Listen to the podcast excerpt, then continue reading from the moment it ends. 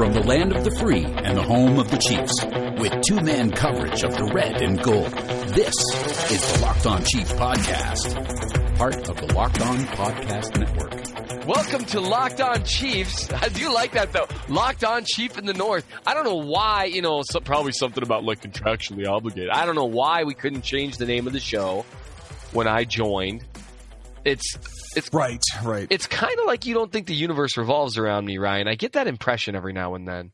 You know, every now and then I'm a pe- pessimist. I don't, I don't always believe everything. Really, it's it, okay. Well, that's just one of those things. You want, you want to know, want to know something even better than that? That was so not intentional. I figured. Well, man, Ryan, how we doing tonight, man? Now that I have displayed why you are usually the guy to do the actual professional stuff and I just work here, how's it going? I just work here. I like that. I do. You know, folks, we're we're recording this the night before the Fourth of July, um, and and I'm having a beer and I'm pretty relaxed. I, am feeling pretty good. It's been uh, an interesting couple of weeks, and I think we have some good topics to talk about tonight. I completely agree. You know, it's interesting. You're having a beer. I never drink, and I'm the one sounding like I'm drunk when I come in. Welcome to Locked On Chief in the North, guys. I mean, this is unfortunate. Anyway, it's all about practice. It, wait, wait. The, the the being a drunkard part or the the leading in? I can't. Okay. Anyway, yes. no. the answer is yes. All right, we do have a couple good things to talk about tonight, and one thing that's kind of been on my mind a little bit lately. And Ryan, I happen to know that you know something about this stuff we talk a lot about uh, you know the big three, I guess you'd call them on offense, which is funny. There's so much talent on the offense. You'd almost call it a big four because you, you hate to leave out mm-hmm. Kareem Hunt. But for the sake of the passing right. attack, I want to talk about the, the for the sake of the passing attack. I'm not including him in the big three because he's a running back. So the big three: Hill, Kelce, and Watkins. Right? We're always talking about them. How are people going to defend all three of them, et cetera, et cetera. Right? I'm curious. What about the other guys? Like, I- am curious what you think, because I've been thinking about this a lot lately with news that Chris Conley sounds like he's doing well. It's going to be, what, his fourth year in the system? I feel mm-hmm. contract. Yeah, year. contract year. That as Therese, the goat, always says, the contract year is undefeated. I I've just been thinking a lot about what could we expect from those guys, like something in terms of something unexpected. Everyone expects Hill to have a great year and Watkins to have a great year and Kelce to have a great year, which never mind the odds of statistically all three having a great year, whatever. What are you expecting from the other guys in terms of what could be opened up for them? Well, I think you nailed it. Like what gets opened up. And that's really I think it's going to take a couple of weeks. You know, everyone's like, "Oh yeah, they're fast." But we can defend that. We got fast guys too. And so I think like the first couple of weeks, it's going to be like, oh, we're going to try to play our defense. We are who we are. And then all of a sudden, you're going to see some really deep plays, especially from, from Watkins and Hill. Uh, and I think Kelce might eat pretty good as well. And then I think you're going to see a shift because once the league gets film of, of defenses getting beat over the top, yep. I think it's going to force a shift more into that cover two. I expect a lot of quarters myself. And so that kind of takes away what you can do over the top and it makes you focus on secondary receivers. And I think that's great because for the first time in quite a while, I feel like the Chiefs receiving corps, whether it's tight ends or running backs or, or, or wide receivers down the depth chart, they have the options to take advantage of that. When Chris Conley's your third guy and he runs a 438, at least before the injury, that's a nice thing to have. Very nice thing to have. So I think we've seen, and I know you've talked about Robinson. He's made a lot of progression as well, and I think those guys are the ones in line to be like, all right, t- try to take away the top three. We'll hurt you underneath in in that twelve to fifteen yard range. Right. And that's that uh, that intermediate zone, what you're talking about, or even shallow zones. That's where you could see guys start to feast. And interestingly enough, even though Conley has speed. You know, he ran a great 40. He's a really good athlete in shorts. He on the field, he, he doesn't have great quickness is what's kind of been consistent. Right. But you know those short and intermediate routes, he's demonstrated the ability to win contested catch situations, and also, and I, I've got a film review that I need to do on him because I really want to talk about what he brings to the table because I think he does bring something to the table. You know, people talk about letting Albert Wilson walk, right? But Conley, Right. Conley won that job prior to the year starting. Mhm. And so he's definitely a guy who could who could feast underneath. He's good with physicality. And I like that. I Well, and that's my favorite thing about him. And I have a GIF, and I'll I'll give you the game to watch because there are a couple of instances where you see him, especially out of the slot, which is great because he's going to get a lot of reps out of the slot. I think his physicality really comes into it. And Andy's used a big slot before in Jason Avant in Philly, and the short time that he was in Kansas City, I think Chris can really, really explode underneath there because he can be physical. Guys try to jam him. He's too big and he's too strong. He's a willing blocker in the run game, and that really comes over to getting off of the press. And I really like what he's going to be able to do in that, you know, three steps and slant. You know, uh, sluggo for for Chris Conley is going to be a big I route. could definitely see that. You know, I'm not sure about Robinson. My guy Nate Taylor, the the beat guy at the Athletic, wrote a great article on Robinson. He's got a series he's going to start on underrated guys, and he really likes Robinson, and I like Robinson too in terms of athleticism. I don't know if you have any concerns about Robinson. One for me is he did look like he struggled being on the same page as his quarterbacks, whether it was Mahomes or Smith last year. Did you see that at all? Well, I did and I didn't. There were a couple of times where I saw flashes like that's a thing the two of them found on their own against Denver. There was a couple of, of nice routes that I thought he adjusted uh, against the Titans as well, and obviously that was with Smith, Yeah. but that's fine. But then you, there's other place where he seems like he's just in the wrong place, and and I agree with you. I like his general athleticism. He's not a burner um, like the other guys, but if you go back to his film in college, a lot of route diversity, a lot of position diversity. He played all three positions in college. He's got the one hand grab kind of thing down, and that, which scares me because I think we're going to see some of that. In Yeah, you know- But no, I, I agree. He can be that guy that can can work into the nooks and crannies, especially against a zone, which I think they're going to see. I, I could of. see that. I could definitely see that. It's going to be an interesting battle between Robinson and Conley, um, because unless they're planning on running like a like a genuine air raid, it's going to be a battle for that third and fourth wide receiver. I mean, they, they're going to have to fight for targets. Unless again they throw it 600 times, which hey, I'm all for. That'd be hilarious, and I would enjoy watching it. I really would. I'd get a kick out of that. Well, real quick, I know we got a break that needs to come up, but one last guy that I think could really benefit from that and a position in general is Kareem Hunt. Um, he he he's a solid receiver out of the backfield, and the Chiefs have signed every receiving running back in existence. I don't think that's a coincidence. How about you? No, not at all. I mean, he, and he's good, but he's not. He's not exactly explosive. Uh, he actually, in the passing game, reminds me of Conley. They're both uh, a little bit slower to accelerate. They have long speed, but not quick acceleration. I like him in the pass game. I think Andy likes him, uh, especially. And we were we were kind of ruminating about who might make this roster uh, last week, and I think most of the backs that are going to make it have pass catching abilities, and that's the I reason they're think- going to make it. Um, so whether it's Yeah. or the, one of the others. I think every one of them there. that's going to make it has receiving skills. And again, and we'll we'll we'll cut to the break right after this thought. One guy who is a really talented receiver out of the backfield, Spencer Ware.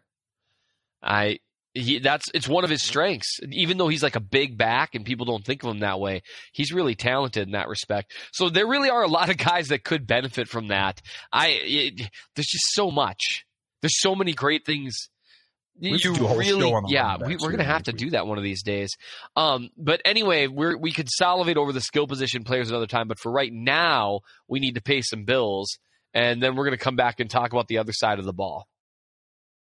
And having the bills paid, let's talk about the beef because I tell you what, I am I am very excited about what they're going to be able to do in terms of interoperability, and that's my big word for the day. That's not a word. I got that from my boss today. Anyway, um, Interoperability. Did you guffaw when he said it, no, sir? the sad that- part is I didn't skip a beat. This is kind of like, oh, okay. Ah, yep, par for the course. Yep, Yeah, I've, yeah, I've been there. I've had Over bosses like head. that. Yep, carry on. But the cool part is, I like Chris Jones rushing from the outside, and I know you did a piece on him.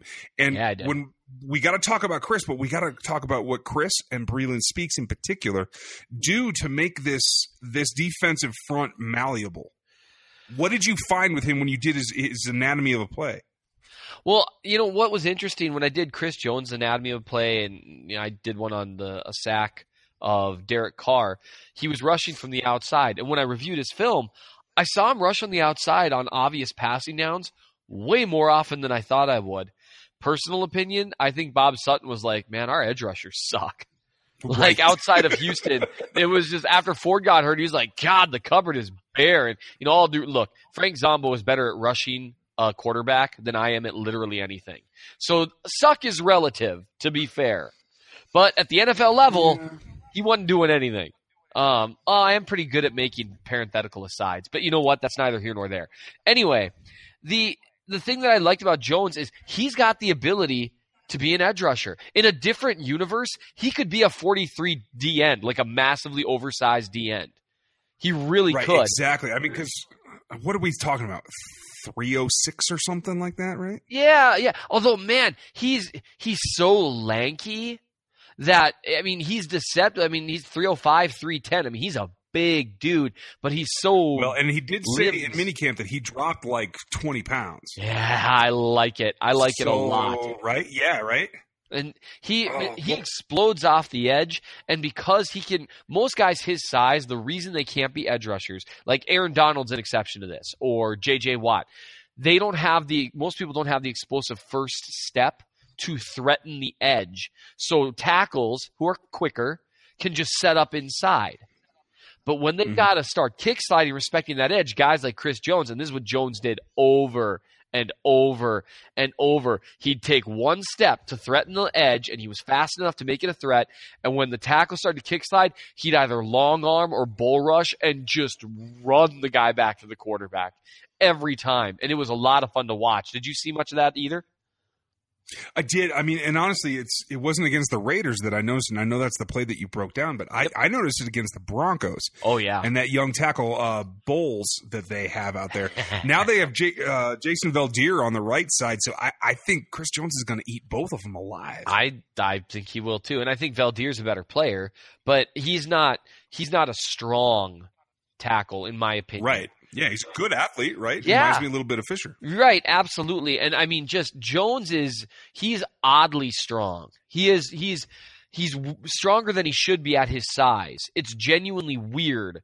Like it's like he's just a little bit denser. It's kind of like that same strength that you see when Justin Houston's playing, right?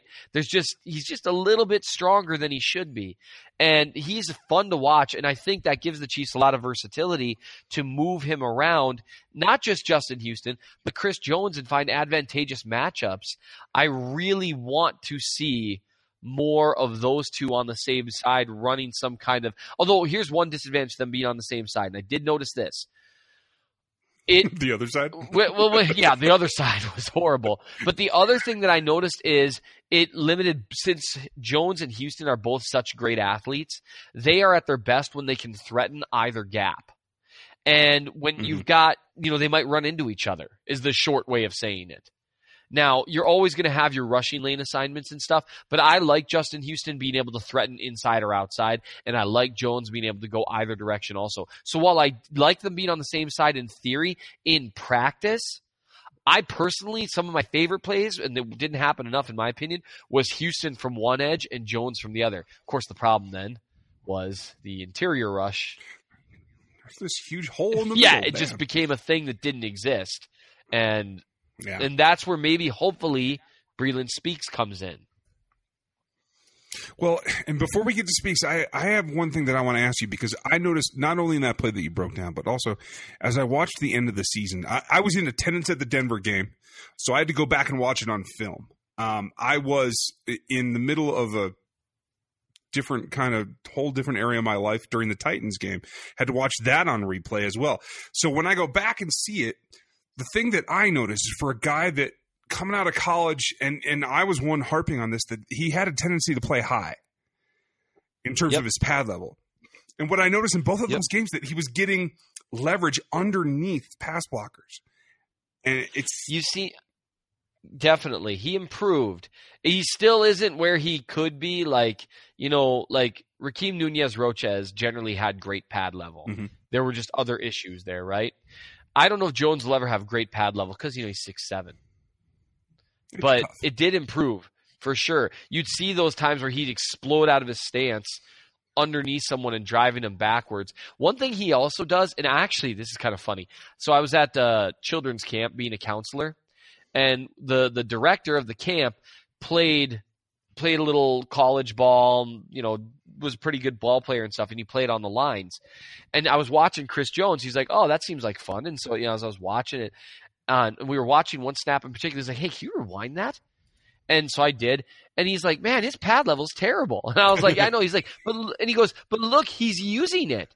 Cause it was one where he just, where he just rammed the offensive lineman back. He goes, but look, he's using that. He is bending him over backwards and using that height to create leverage. I've never seen someone do that. And so that's something that I started watching for. So he did improve his pad level, but he, I think that's one reason he gets away with being high sometimes is he can bend people back in a in a weird way because he's so tall and his arms are so long. Is that bizarre, or am I like crazy like a fox here? No, I'm just glad that he, he's finding a way at this level to do it because I knew we could do it at college, but honestly, I didn't think that that would be uh, something he could actually accomplish at the NFL level. But he's proved me wrong. Right. Right, and you are right. I saw the same thing, like that his pad level has improved, and also, I mean, you know, really his consistency has improved. He really, I mean, I wrote about this. He really did get a lot better his second year, and I feel terrible that I missed it. The defense was so bad that I missed it. Well, and that's the thing. The sum of the parts didn't didn't equal up to allowing him to actually show very Right. well what he's doing. So, um, Right. it- I know I, I made you d- postpone the Breeland talk, so let's take a quick second when we come back. We'll talk about what they can do because I have a couple ideas myself. So, your write up was great on Jones in, in that particular play, but you mentioned Breeland Speaks, and what I like about them together is they seem to be very similar guys. Um, Chris has lost some weight, so it puts him probably a good 10 or 15 pounds heavier than Breeland, but Breeland's a big guy too. And Yep. I love that that interchangeability so that that hopefully Bob will take advantage of that and get creative and move him around. Sure. Well, Jones can rush from anywhere. You know, he he can rush from all over the line. I mean, he was wide nine a few times. Mhm. Uh, He was all over the place. That's fun to watch. It really is, and you can see he seems to enjoy it. Um, Justin Houston's another guy. He can rush from anywhere, but you know, like right over the center. Um, and so there's versatility with those two guys. Well, here's the thing for me with Speaks. He does have a little bit of bend, a little bit A little bit. but what I I consistently noticed is that I liked him better as a pass rusher from the interior than I did around the edge. It was the exact opposite of Kpassagnon, right? Because like Kpassagnon, everyone was like, "Oh, an interior rusher." I was like, "Nah, that dude can't do anything except rush from the edge." Kpassagnon was not good on the interior, in my opinion, in college, but he looked You impressive on the edge. out of my head. Okay? Get out. Because I said the same thing. I would put Breeland at the three technique in the four man front.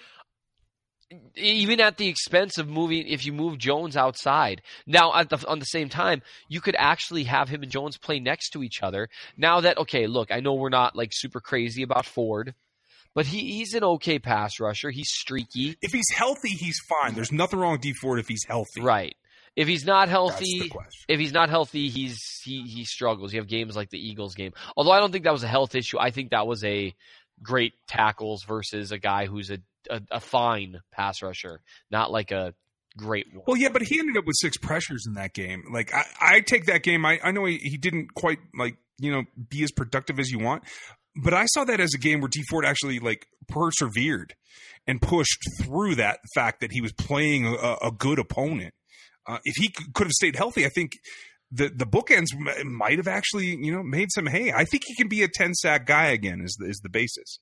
I think he could be. You and me might have to agree to disagree about the Philly game. I charted him as having like it was like eight percent win percentage that game and like sixty percent loss.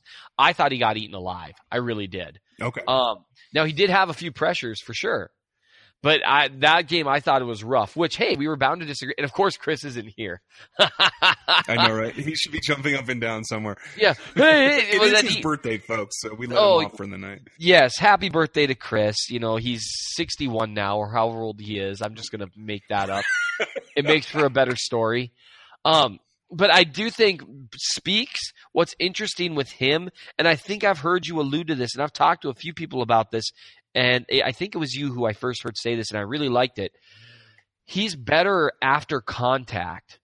Like he's when he's got his hands on an offensive lineman, he's got those Mhm. heavy hands, that kind of weird strength that he'll kind of just move towards the quarterback and it just works. And I know that is not Yeah. professional level analysis, but that's what it is. No, but but but it's a descriptive, uh, objective opinion on what he does. right. I'm really excited for him to work with Master Kim because I think once he gets refinement in those violent hands, where he can actually direct his energy in in a constructive way to to create balance, move one shoulder of the uh, of the blocker, and and get around him, I think he's going to get home quite often. And I think he could. He really, I, I I see, I don't see him as an edge rusher. I don't see a ton of bursts there. Like he moves around decently for a guy his size, but he's not like a freak athlete like Kpassagnon is. You know, let's take one more second and then we'll talk about how to align all these guys. You know, Right. Kpassagnon, I'm telling you, if if things work out like perfectly, right? The Chiefs four man rushing, in my opinion, if like everything works out just as I would envision, would be from one end to the other, Houston, Speaks, Jones, Kpassagnon. That's your perfect world there, because that means Kpassagnon beat out Ford, which would be you know, you it's the whole you must be at least this tall to ride the roller coaster. It means that he proved Mhm. himself a competent pass rusher. And that's also Well, and what's the difference? All those guys are 275 or bigger. yes, and that's that's it. That's it. You now have a four man front who Jones really improved against the run last year. He is not easy to run against. Speaks is good against the run. I was impressed with his run defense. Mhm. Um, he's got some work to do, but I, I mean, he's certainly strong. Um, you know, he just, he really is. Kpassagnon is one of those weird athletes that, like, you know, he makes other freakish athletes look not like freakish athletes. Um, Well, here's here's what I want to see. I want to see those four, but with with Tanoh and, and Chris Jones on the outside. that'd be fun too. Can you imagine Houston over the guard and, and speak somewhere in the C gap? I, I think that's going to be fun. I think that could be a whole lot of fun. There's a lot of hope in that. And they need to figure out something with the pass rush. I was actually just on a, a Broncos podcast with some real decent guys, even though they're Broncos fans.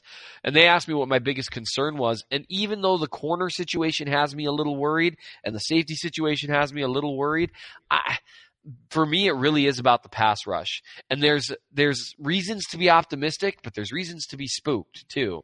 And I think what you're describing that would be that would be a huge development for the defense because if the offense is what we're hoping it will be, it's going to put up a lot of points. And what you need in that situation isn't necessarily a great defense, but you need one that can get after quarterbacks. It's kind of like all those uh, Peyton Manning teams for the Colts all those years, right? They weren't very Yeah, good against the run, but they could rush They were very good period on defense. yeah, they weren't very good, period. But Freeney or Mathis or whoever they had, right, they could rush the passer. And if you've Yes. got an offense that can put up points quickly, having guys that can get after quarterbacks, because then, you know, you turn it into a shootout and suddenly you're playing to your defense's strengths. So that's the hope, I think. And I, I'm hoping Speaks is part of that problem. And I think he'd be more, or part of the solution. part of the problem. But, and I think, yeah, I'm telling you, me no speaky good today. Uh, I think he would be more part of the solution on the interior for sure. Like you said, we got to get out of each other's heads, man. I, I'm, it's about time we disagreed on something with Ford, though. I know, right? We need Chris back to keep us on our toes. Otherwise, we're just gonna be, hey, you're awesome. I agree with you Yeah, completely. yeah, wow, that's a great thought. Here's this one. Wow, that's a greater thought.